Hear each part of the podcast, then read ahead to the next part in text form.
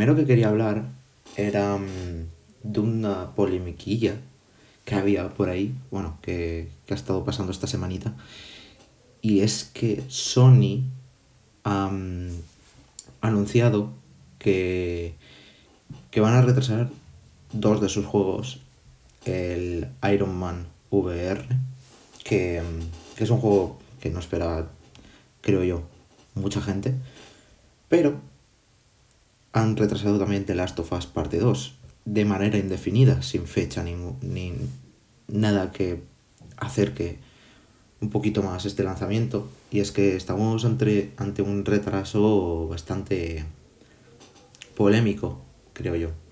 Porque tenemos, eh, teníamos como primera fecha 21 de febrero Luego lo retrasaron a una segunda fecha, el 29 de mayo, y ahora se retrasa indefinidamente, no sabemos hasta cuándo. Sí sabemos, por ejemplo, que Naughty Dog está trabajando en la manera de poder lanzar este, este juego eh, para mayo, sin que los que reservaron físico se sientan se sientan iba a, decir, iba a decir mal, pero no quiero decir mal porque realmente no es eso, se sientan como abandonados eh, los que tengan la versión física y los que lo compren en digital pues puedan disfrutar de él.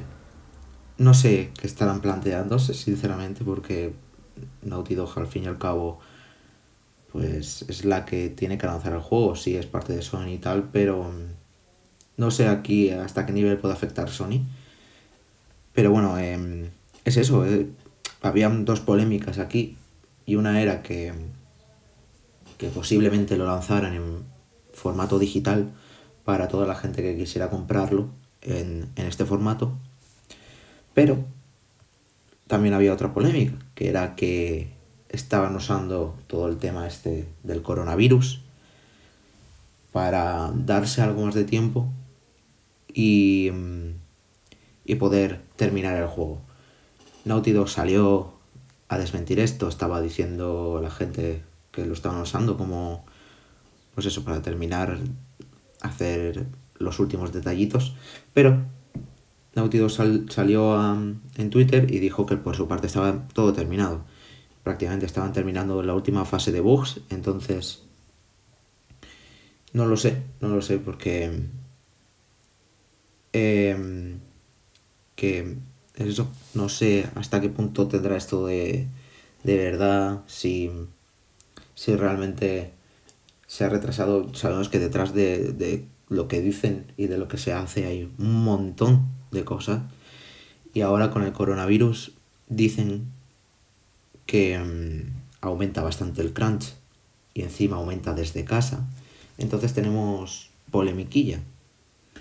No sabemos si están forzando a los trabajadores a, a trabajar para que salga en mayo. No sabemos si... No sabemos nada. Y eso es lo que más miedo me da, sinceramente. También tenemos la serie esta que van a, sacar en HBO, que seguramente se vaya para 2022. No, no sé si había fecha o qué, no lo miré. O si había año en concreto. Suelen marcar un año límite mm, en series y películas. Pero no lo sé, no lo sé. Ando, ando un poco preocupado por The Last of Us porque yo no me iba a comprar nada. O sea, me iba a comprar The Wonderful 101 para, para Switch o para Play 4, eh, que salía un poquito antes que The Last of Us y ya me esperaba The Last of Us. Pero ya como que nos han fastidiado Mayo también, que Mayo se planteaba súper bien, solo por The Last of Us. Y no sé, y no sé... Em, em, es bastante, es bastante raro todo lo que está pasando alrededor de The Last of Us. Pero bueno, si si el juego sale bien, que al fin y al cabo es lo que importa, no, no me importa esperar. O sea, prefiero que los trabajadores se tomen su tiempo, que, que lo hagan con paciencia, que no tengan presión y que si tiene que salir junto a PlayStation 5, pues que lo hagan. Porque sinceramente es una buena técnica, aunque yo como usuario común que se compró la PlayStation 4 hace no más de dos años, que no se apasiona por los juegos, pero ha descubierto de las tofas y quiere jugar a de las tofas 2. Igual sí que me jodería porque tendría que pagar más dinero por otra consola. Pero mm, sin duda, yo creo que voy a tirar. Voy a, voy a tirar una moneda al aire y como caiga. Yo creo que posiblemente se haga un lanzamiento intergeneracional que salga tanto en PlayStation 4 como en PlayStation, PlayStation 5, como iba a pasar con Halo. Y, y esa es mi pequeña apuesta, porque si lo sacan en digital va a crear bolo, aunque sinceramente yo viéndose mayo como se plantea, que seguramente nos pasemos mayo entero también en, en casa, no me importaría prácticamente nada tener de las tofas en mis manos. Así que, pues eso, toca, toca esperar, toca ver qué, anuncian, pero quería comentarlo un poquito para que, para que mm, pudierais, pues eso, eh, daros más o menos cuenta de lo que está pasando con este juego porque las cosas van un poco regular.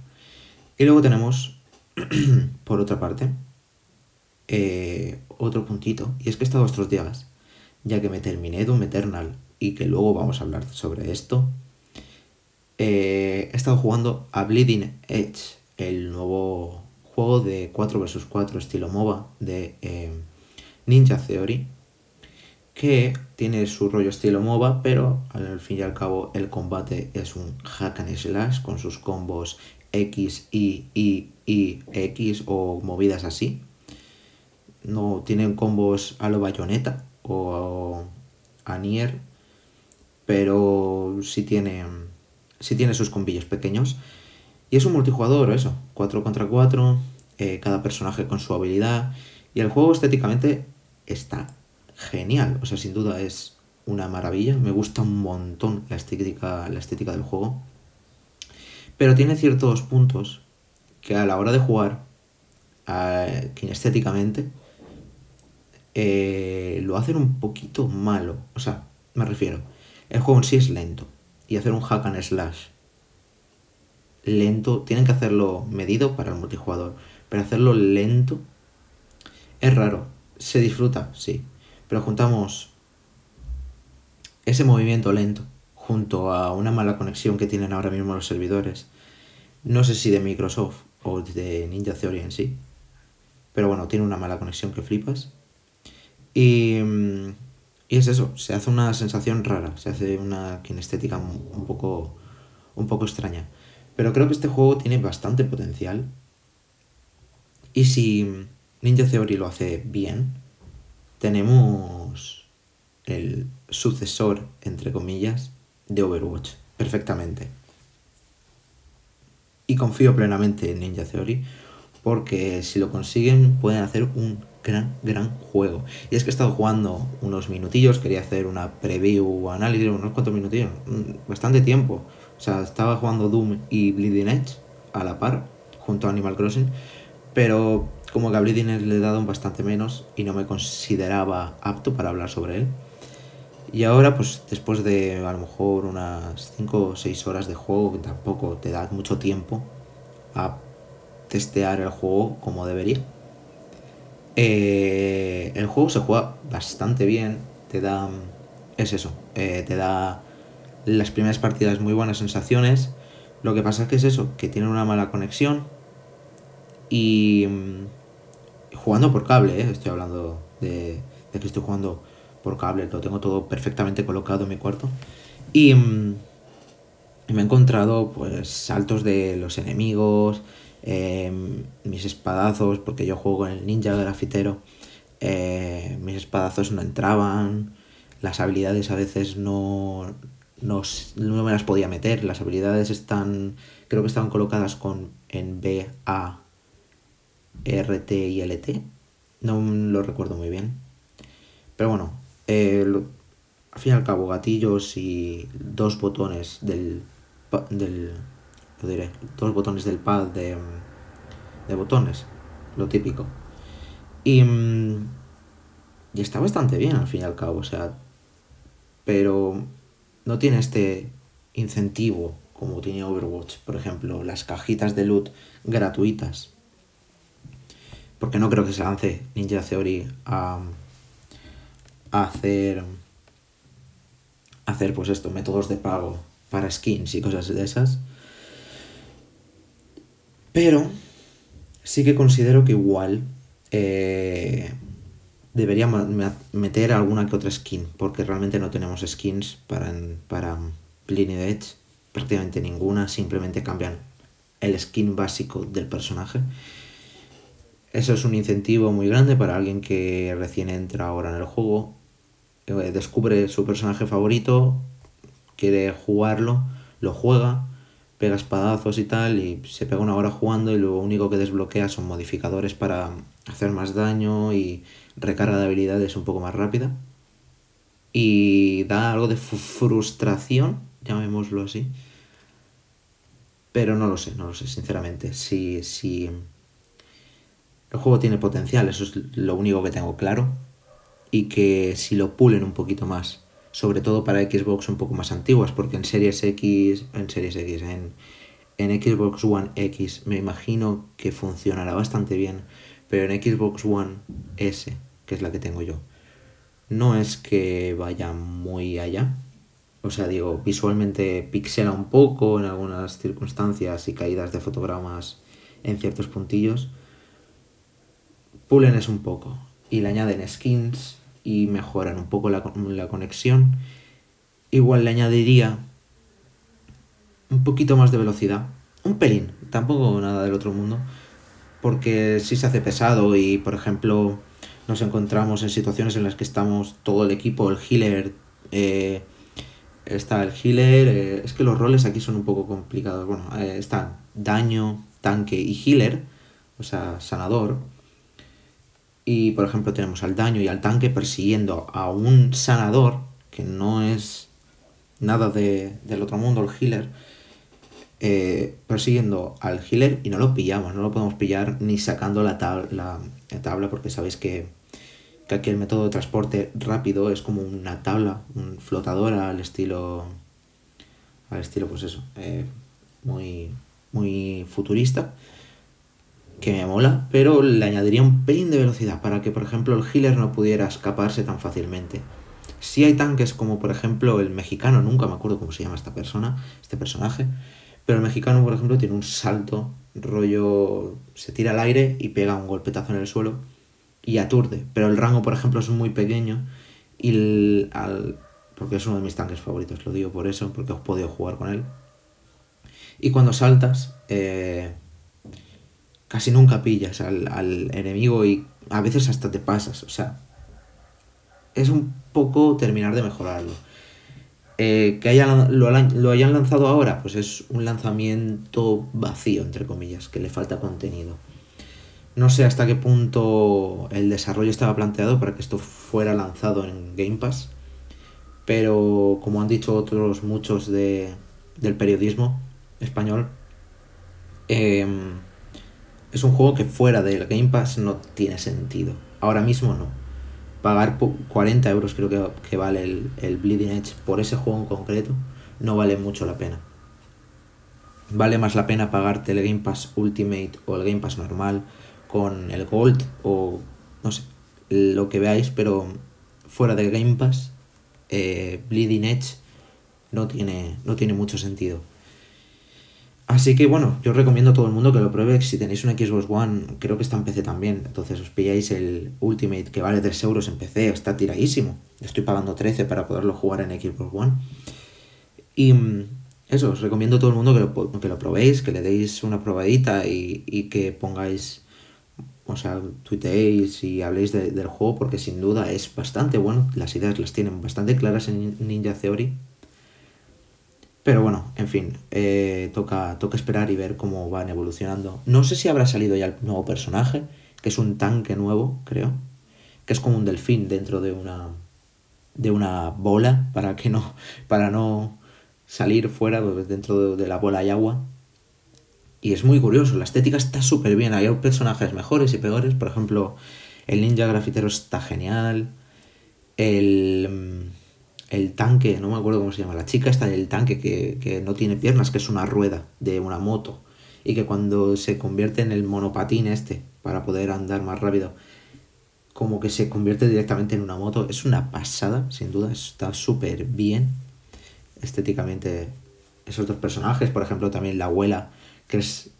Pensaba que era healer, desde que veía los trailers pensaba que iba a ser un healer, pero para mi sorpresa es un, un daño, es un...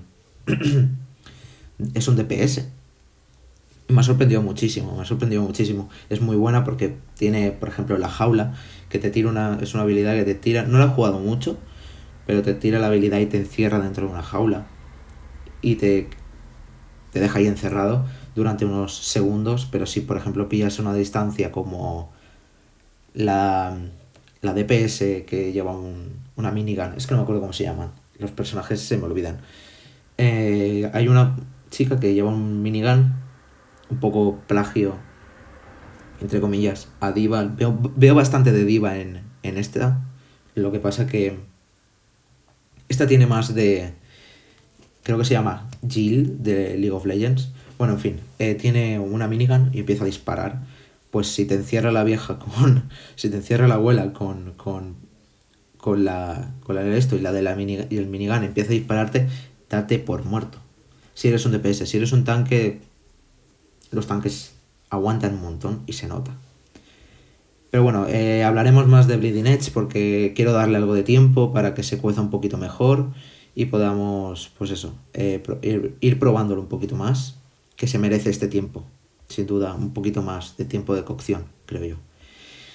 Y ahora pasamos este va a ser un capítulo corto por lo que estáis viendo. Vamos rapidito porque, porque ya la semana que viene quiero hablar de todo un poco más largo y tendido con los amigos y tal. Eh, vamos a hablar de Doom Eternal y la rejugabilidad que mola un montón. Vale, em, acabo de terminar Doom Eternal hace... ¿cuánto? Hace no más de... no más de, de tres días. Y, y pensaba que se iba a terminar y que lo único que iba a motivarme para seguir jugando es, es eh, jugar los niveles un poco más difíciles, o sea, aumentando un poco más la dificultad. Y para nada, hay un montón de cosas que hacer. Como ya sabéis, ya expliqué creo, es que Doom Eternal tiene un montón de coleccionables, un montonazo de coleccionables, de hecho.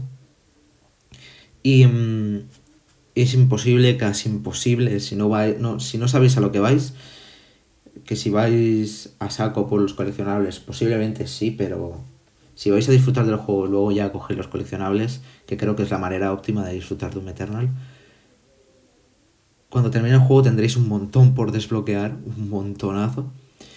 Entonces, eso es un incentivo. Luego otro es que añaden a esos coleccionables como unos disquetes que te añaden trucos, entre comillas. Al puro estilo GTA cuando abrías el móvil y añadías un código, igual, pero... Em, pero sin esa movida del código. Vas al menú y lo activas. Son disquetes que te dan, por ejemplo, eh, invulnerabilidad al daño de fuego o eh, munición ilimitada, cosa que en Doom es un regalo de Dios no sé, está súper bien y te ayuda pues a pasarte estos niveles de maneras distintas.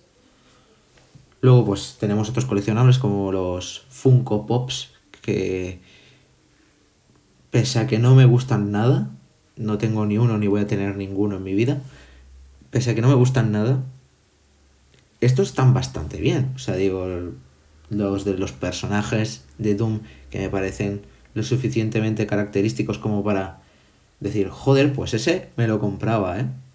El del Aragnotron es maravilloso, me flipa. Pero bueno, son muñequitos y ya está, y tú los coges y te los guardas y son coleccionables.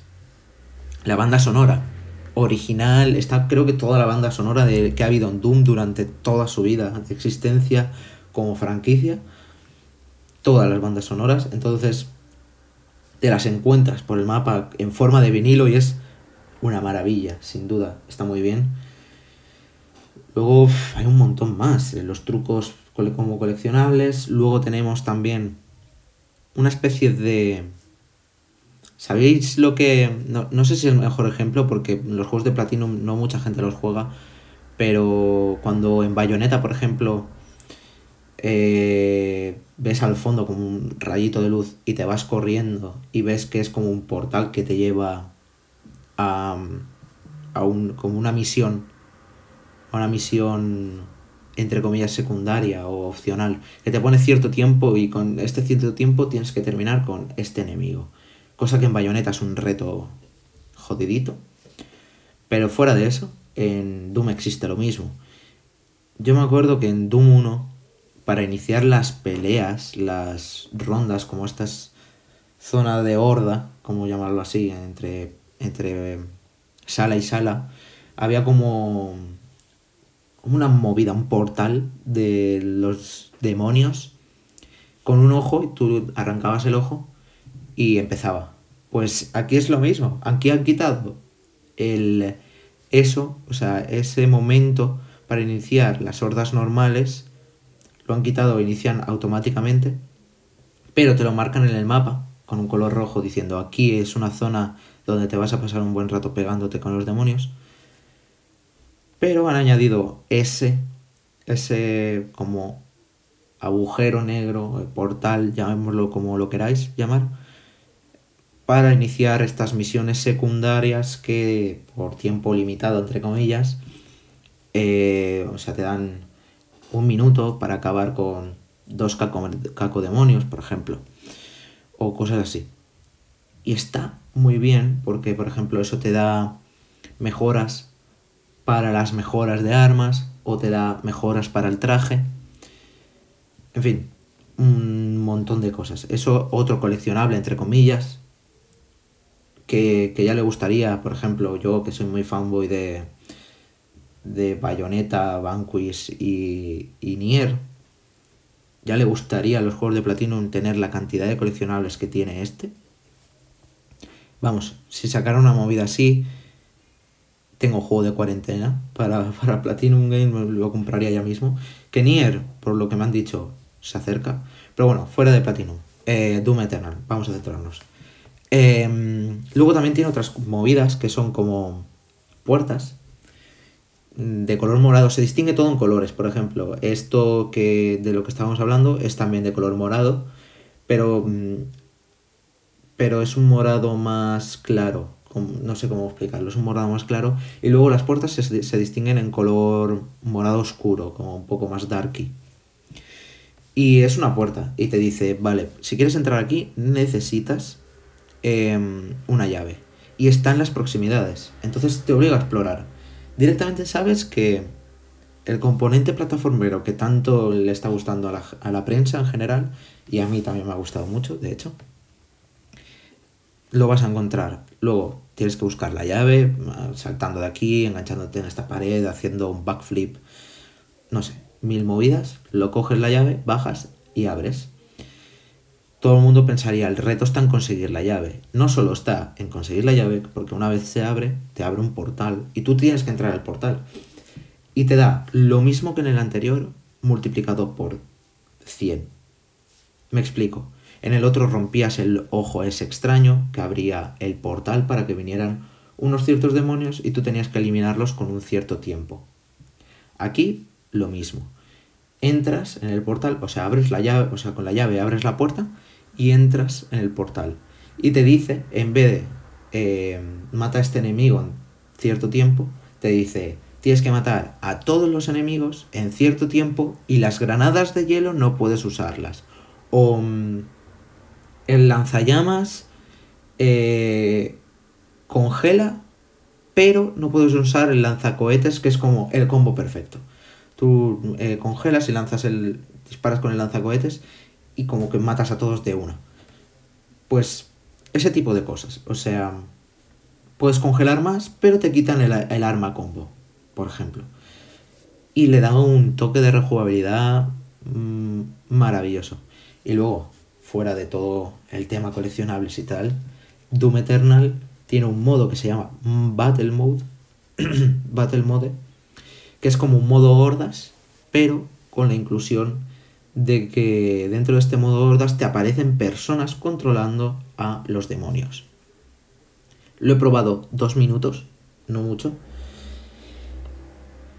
Y, y me ha fascinado. Me ha gustado muchísimo, muchísimo. Hemos encontrado, o sea, yo creo que es el multijugador perfecto. Mira que el de Doom 1 me gustaba mucho el multijugador. El juego en sí, mm, me. Pero el multijugador estaba bastante bien. El. El. Creo que era 6 contra 6 con esta agilidad que tiene. Que tiene Doom y tal. Bastante parecido a Halo. Eso es, es verdad. Pero me gustaba bastante, pero yo creo que este es el multijugador que necesita Doom. Sin duda. Y me ha gustado mucho, me ha gustado mucho. Estoy sorprendido. Y nada, eso es lo, poco que quería decir sobre Doom, porque lo siguiente ya veréis. Eh, lo siguiente sobre Doom, que aún no hemos terminado con Doom, ya iréis viendo cómo, cómo, cómo vamos adaptando todo esto. Eh, quedaos para el final, para el final del programa, porque ahí hay novedades, muchas, de hecho.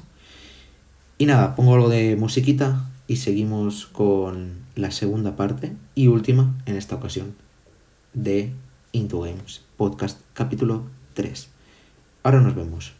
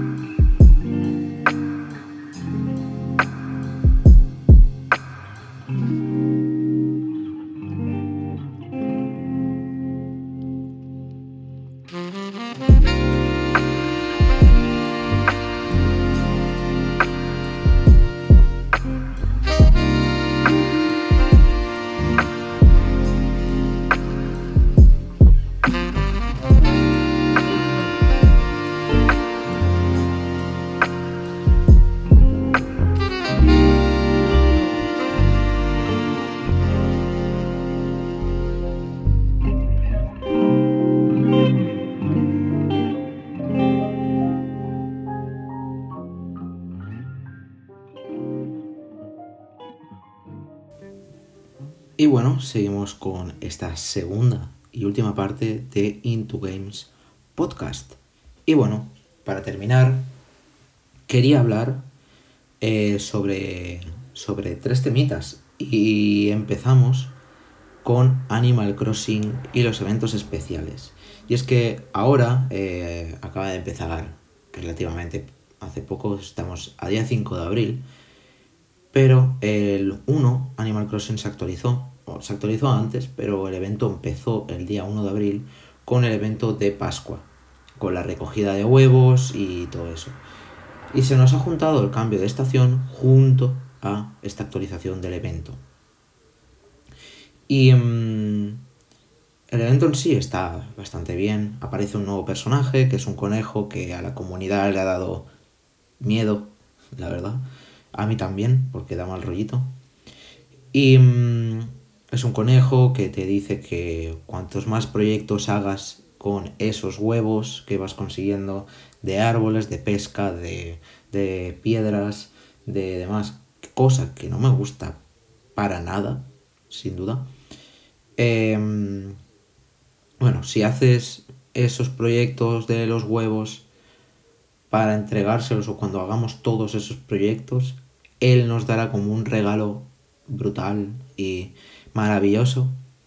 Seguramente tendrá que ver con el evento, no será nada nada que, por ejemplo, yo me muera de tener por tener, porque, por ejemplo, a mí estéticamente nada de este evento me está gustando, no me gusta nada. Lo estoy haciendo por ver qué dan y poderlo comentar aquí.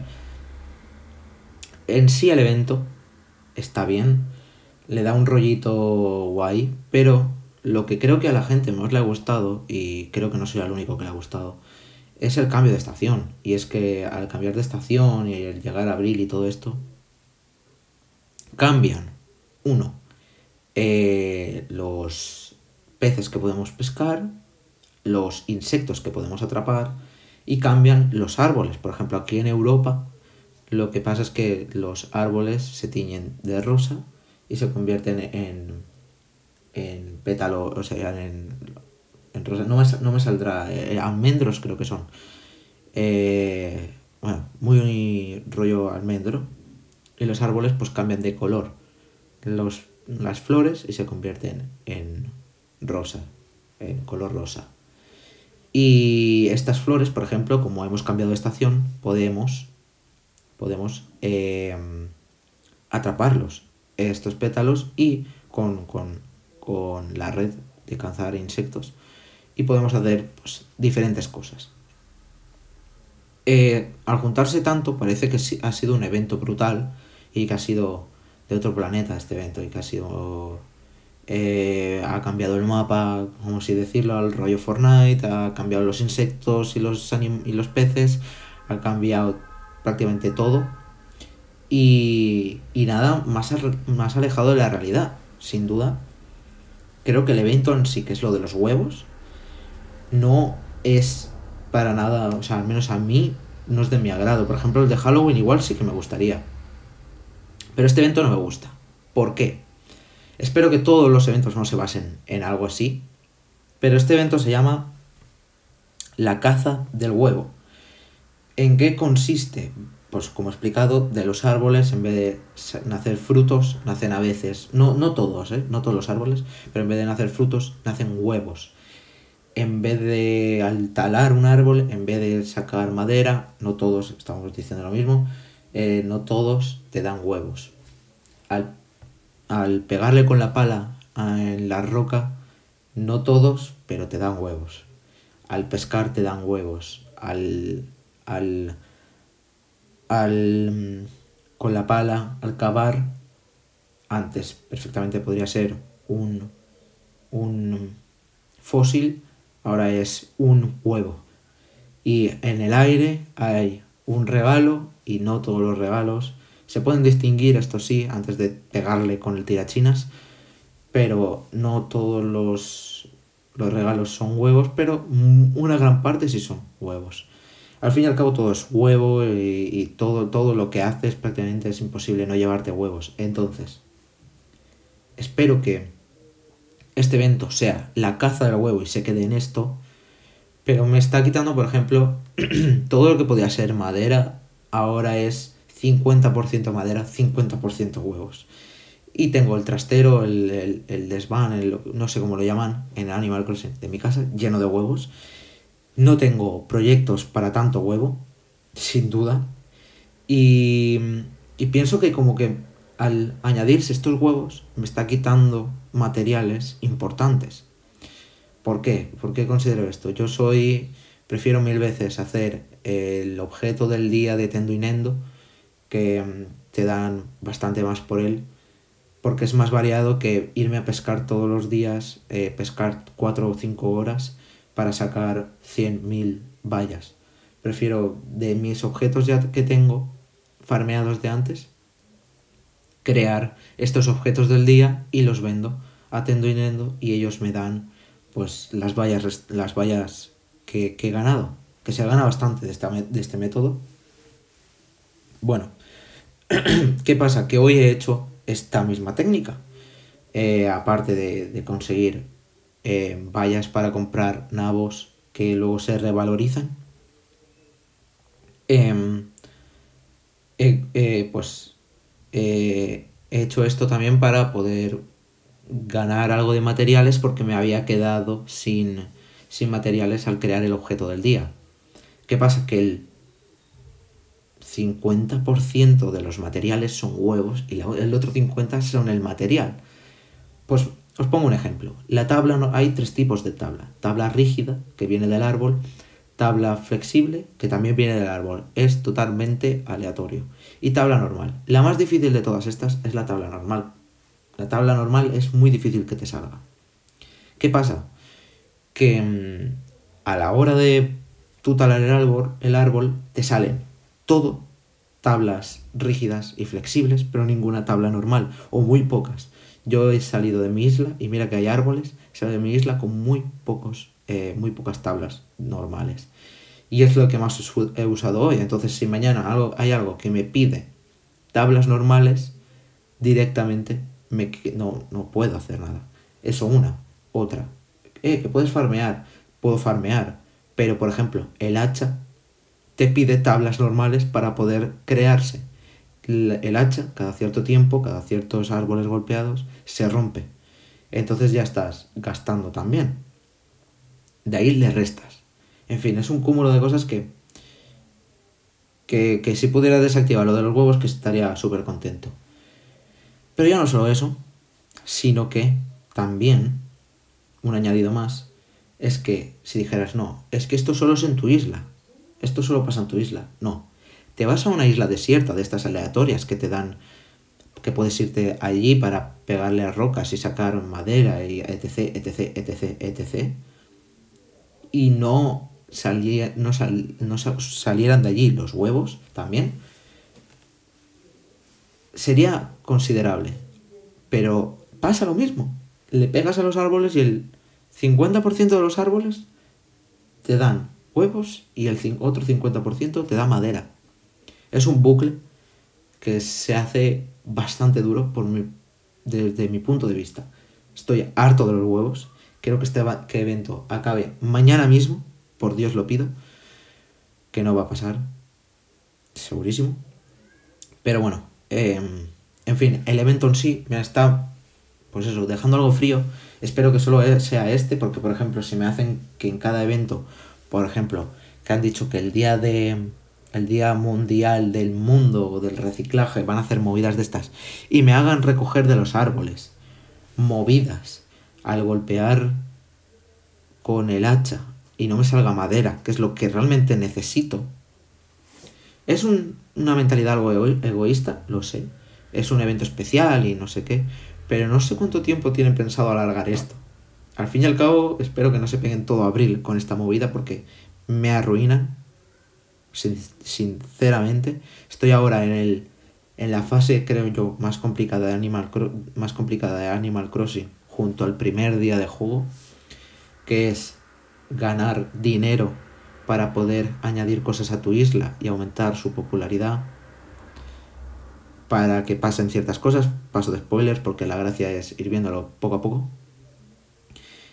Y, mm, estoy en esa fase y se me está haciendo complicada, sin duda. Y yo creo que se me está haciendo complicada por el hecho de los huevos. Es que no hay otro sentido, porque si dijeras, no, es que realmente no tienes...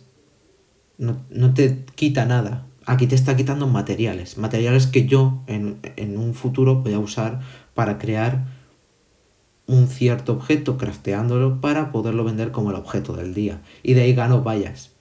En fin, es un cúmulo de cosas que al fin y, al, fin y al cabo acabas pues haciendo lo que hace todo el mundo, que es pescando con el cebo y sacando peces.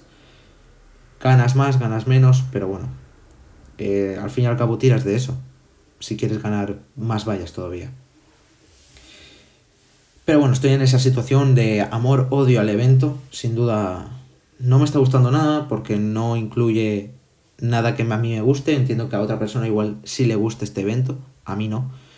Eh, no hay ni la mochila me gusta, ni la cama me gusta, ni los globos me gustan, no me gustan nada. Hay unos trajes de huevo que son horribles, por Dios. ¿A quién se le ha ocurrido esta idea? Pero bueno, fuera de Animal Crossing, de este evento, vamos a hablar de todo lo contrario de Animal Crossing, porque si Animal Crossing es irte a una isla y estar chill, con sus eventillos de Pascua y toda esta movida, vamos a Call of Duty Modern Warfare, el pase de batalla 3, que se acaba de anunciar el nuevo pase de batalla. Y no quiero hablar del pase de batalla en sí, porque aún no sabemos nada, hemos visto una imagen leve que ni me ha parado a mirar, sin duda. Pero tengo un dilema, y es que, ¿qué puede hacer Activision más allá, porque hay que decir que el pase de batalla 2, el llamativo que tenía, era Ghost. Era el personaje Ghost, yo el primer pase no me lo compré, pero el segundo, eh, el, el llamativo era Ghost, era el personaje de Ghost, que es una skin brutal. Pero en este pase, ¿qué pueden añadir? Porque es lo que he escuchado muchas veces, que Call of Duty Modern Warfare se rige a la realidad. Y es, así, no puede ser Fortnite que te añade a Deadpool o te añade movidas súper extrañas. No, aquí, aquí es la guerra y esto, esto es serio. Sí que tiene el, Tamagotchi este de, de como reloj y todas estas movidas, pero al fin y al cabo todo es relacionado con la vida real porque quiere ser más realista. Y es que ¿Qué skin pueden añadirme a mí en este pase como para que yo pague 10 pavos por ese pase de batalla y quiera seguir jugando a Call of Duty? No lo sé, hemos visto, por ejemplo, una chica, a ver, voy a buscarlo mientras voy comentando, pero hemos visto, hemos visto por ejemplo, una chica eh, encapuchada, que la skin en sí me gusta bastante, de hecho. Eh, hemos visto soldadillos normales.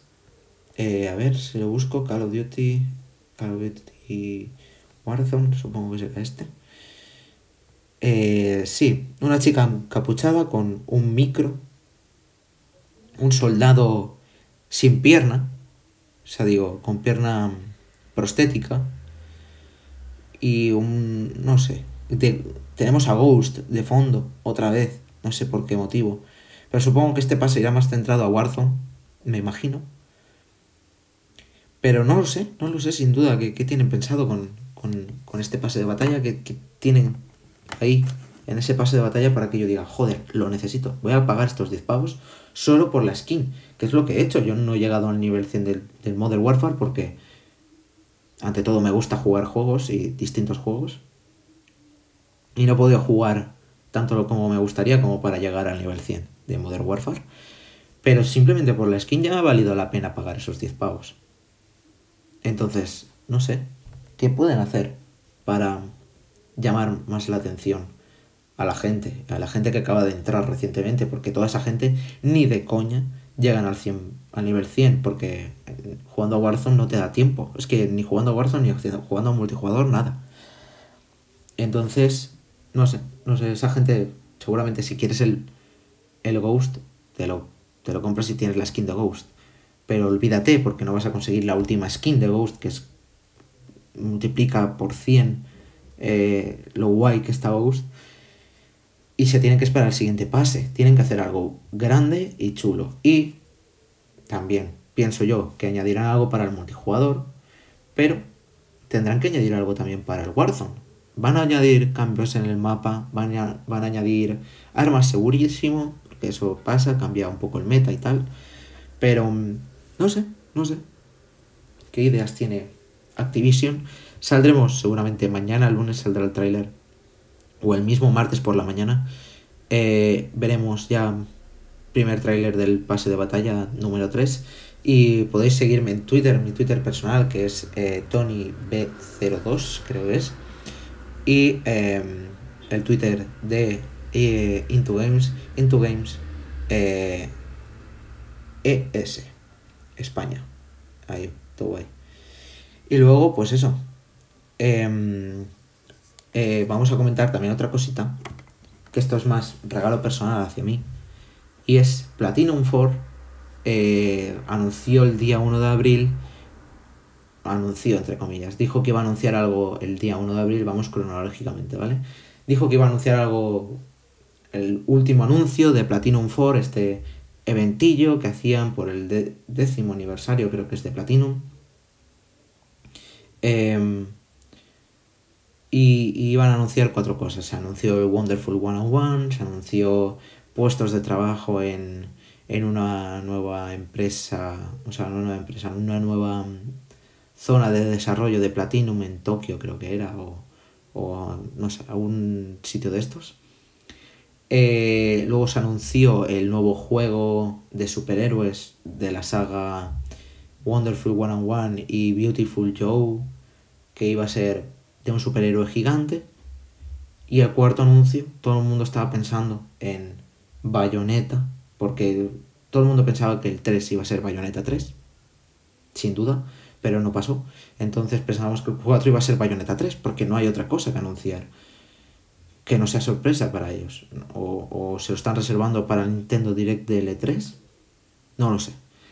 La cuestión es que en este cuarto evento, pues en este cuarto, anuncio, anunciaron una chorrada, no, un troleo, literalmente, de Platinum mítico, troleos de Platinum, que básicamente, eh, bueno, pues hablaban del juego favorito de, eh, de, no me acuerdo el nombre del desarrollador, de Wonderful 101 y todos estos.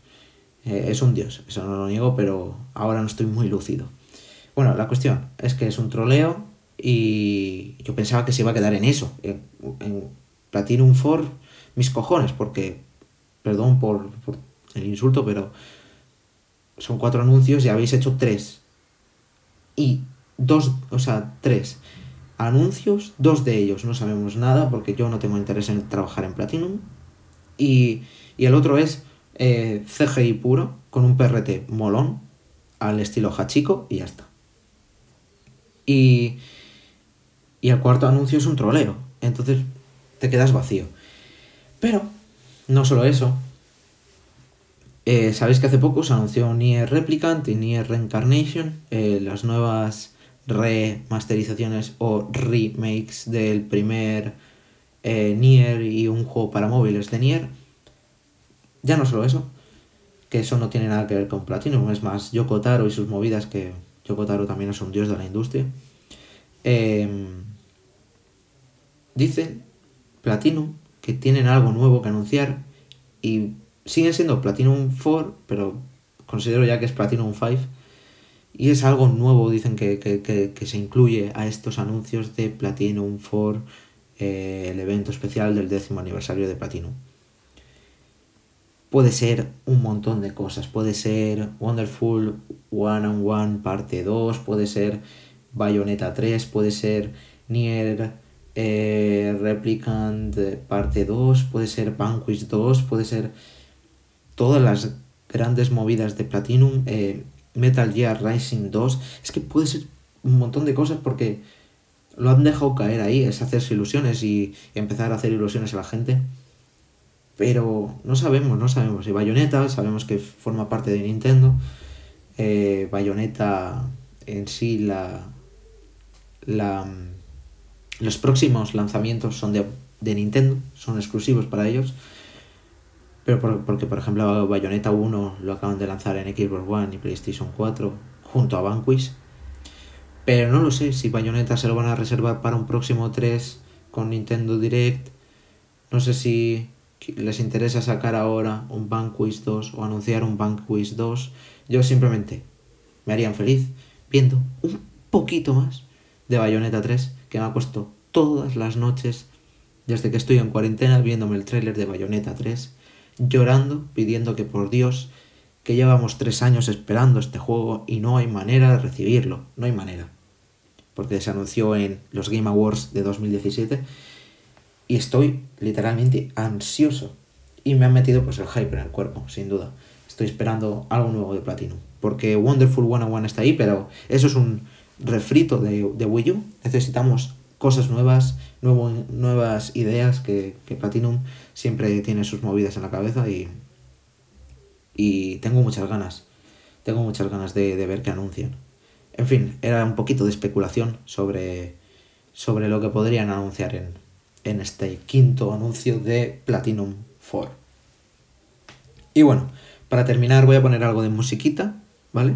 Y eh, nos vamos a, terminar, a cerrar el podcast como es debido y con los nuevos anuncios de Into Games. Ahora nos vemos.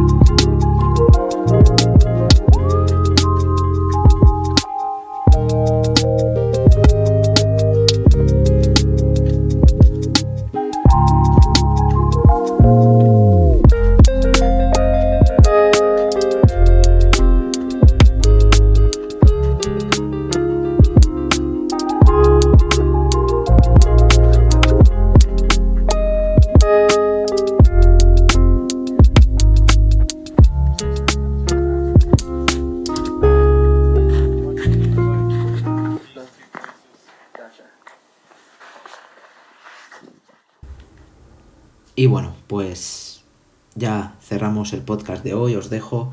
No sé cuánto, cuánto más o menos habrá durado, porque al estar dividido en partes, pues no sé cuánto va a durar. Espero que no más de una hora. Seguramente no más de una hora, mm, no creo que llegue la hora. Y bueno, pues las novedades de Into Games, vamos a ir paso por paso. Y es que Into Games es como un proyecto personal que inicié yo, como, pues eso, quería poder hablar sobre videojuegos ya que llevaba muchísimo tiempo, ya lo expliqué, eh, escribiendo sobre videojuegos para mí personalmente. Y, y, pensaba pues que Into Games iba a ser eso, eh, puro currículum para próximas, pues, próximos eh, trabajos como periodista, porque al fin y al cabo es esto periodismo puro de videojuegos. Y, y me, me, interesa pues eso, ir haciendo cosillas en Into Games y pues al fin y al cabo eh, lo que quiero es que Into Games se lance a nuevas movidas, a nuevas historias. Y mm, lo principal y lo que está más cerca es que Into Games va como, entre comillas, a abrirse al artículo escrito, a que podáis sentaros y no tener que estar escuchando mi voz. Eh, y poder leer artículos algo más extensos y artículos pues dignos de ser leídos sobre el mundo del videojuego, sobre qué opino sobre esto, sobre qué opino sobre aquello, etc. etc. Entonces quiero llevar el podcast, quiero llevar el, el como el periodismo escrito, los artículos de Into Games, que al fin y al cabo voy a ser yo el que va a escribir todos estos artículos. No quiero hacer noticias como hacen muchas páginas de videojuegos para, que, para hacer clips, sino hablar sobre diferentes puntos del videojuego y hacer análisis. Y aquí entra Doom Eternal. Y es que quiero hacer un análisis extendido y mm, sobre Doom Eternal, porque es un juego que me ha gustado mucho y tiene muchas cosas que no me gustaría que se perdieran en en próximos, próximas entregas ya no de solo Doom, sino de juegos, de videojuegos shooters de, toda la vida. Y pues quiero hacer ahí una redacción más extensa, más un artículo más extenso, no una redacción, y un análisis a fondo sobre el juego que, que podréis ver más, más, tarde, más pronto que tarde, perdón.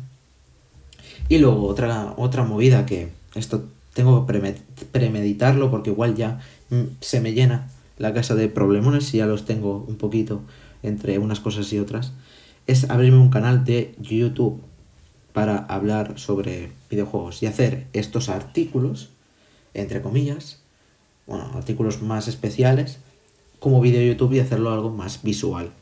Al fin y al cabo no deja de ser como un formato podcast un poquito más ilustrado, no quiero que sean vídeos súper largos, pero hacer como un, eso, eh, un vídeo, un artículo eh, gráfico, un poco más gráfico.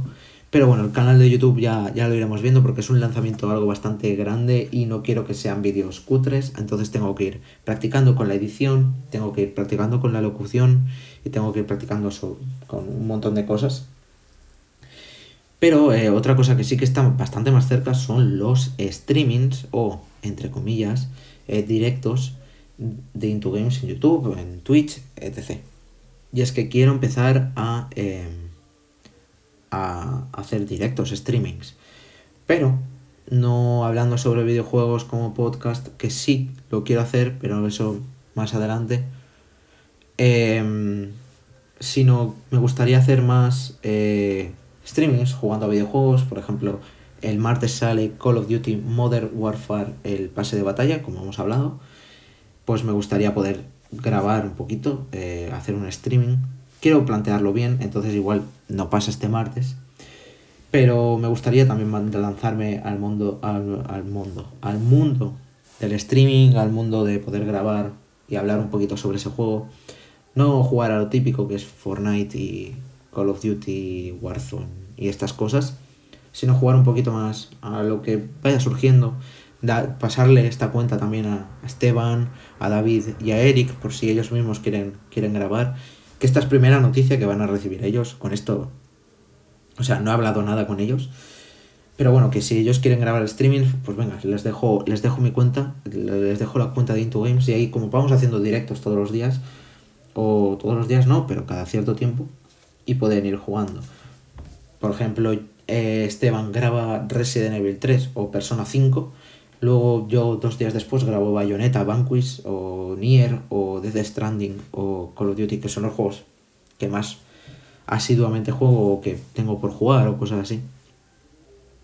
David graba, pues, es un forofo, es un, un, loco del Assassin's Creed, los antiguos, no los nuevos, de hecho, pues si quiere grabarse eh, jugando Assassin's Creed eh, con pues eso, haciendo un streaming, sacándose el Platinum. El Platinum, ¿sabes? El Platino. En fin, que son simple ideas, pero de momento tener muy en cuenta que Intugame se lanza al formato artículo, al formato texto. Y nada, pues os recomiendo que sigáis a Intugames en Twitter. Eh, ya lo he dicho, Intugames eh, ES, que es, perdón, perdón por el ruido, es eso, Into Games, eso os lo dejaré también en la descripción del podcast. No sé si. No sé si en.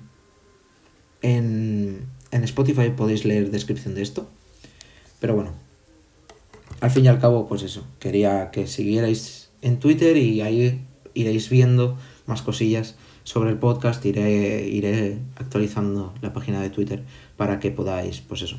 Eh, ir informándoos de todo lo que va pasando en el podcast. Y bueno, solo me queda una última cosa, agradeceros a todos los que estéis escuchando el podcast, que podéis dejar feedback en Twitter y allá donde queráis por correo electrónico, eh, que el correo lo tenéis en el Twitter también.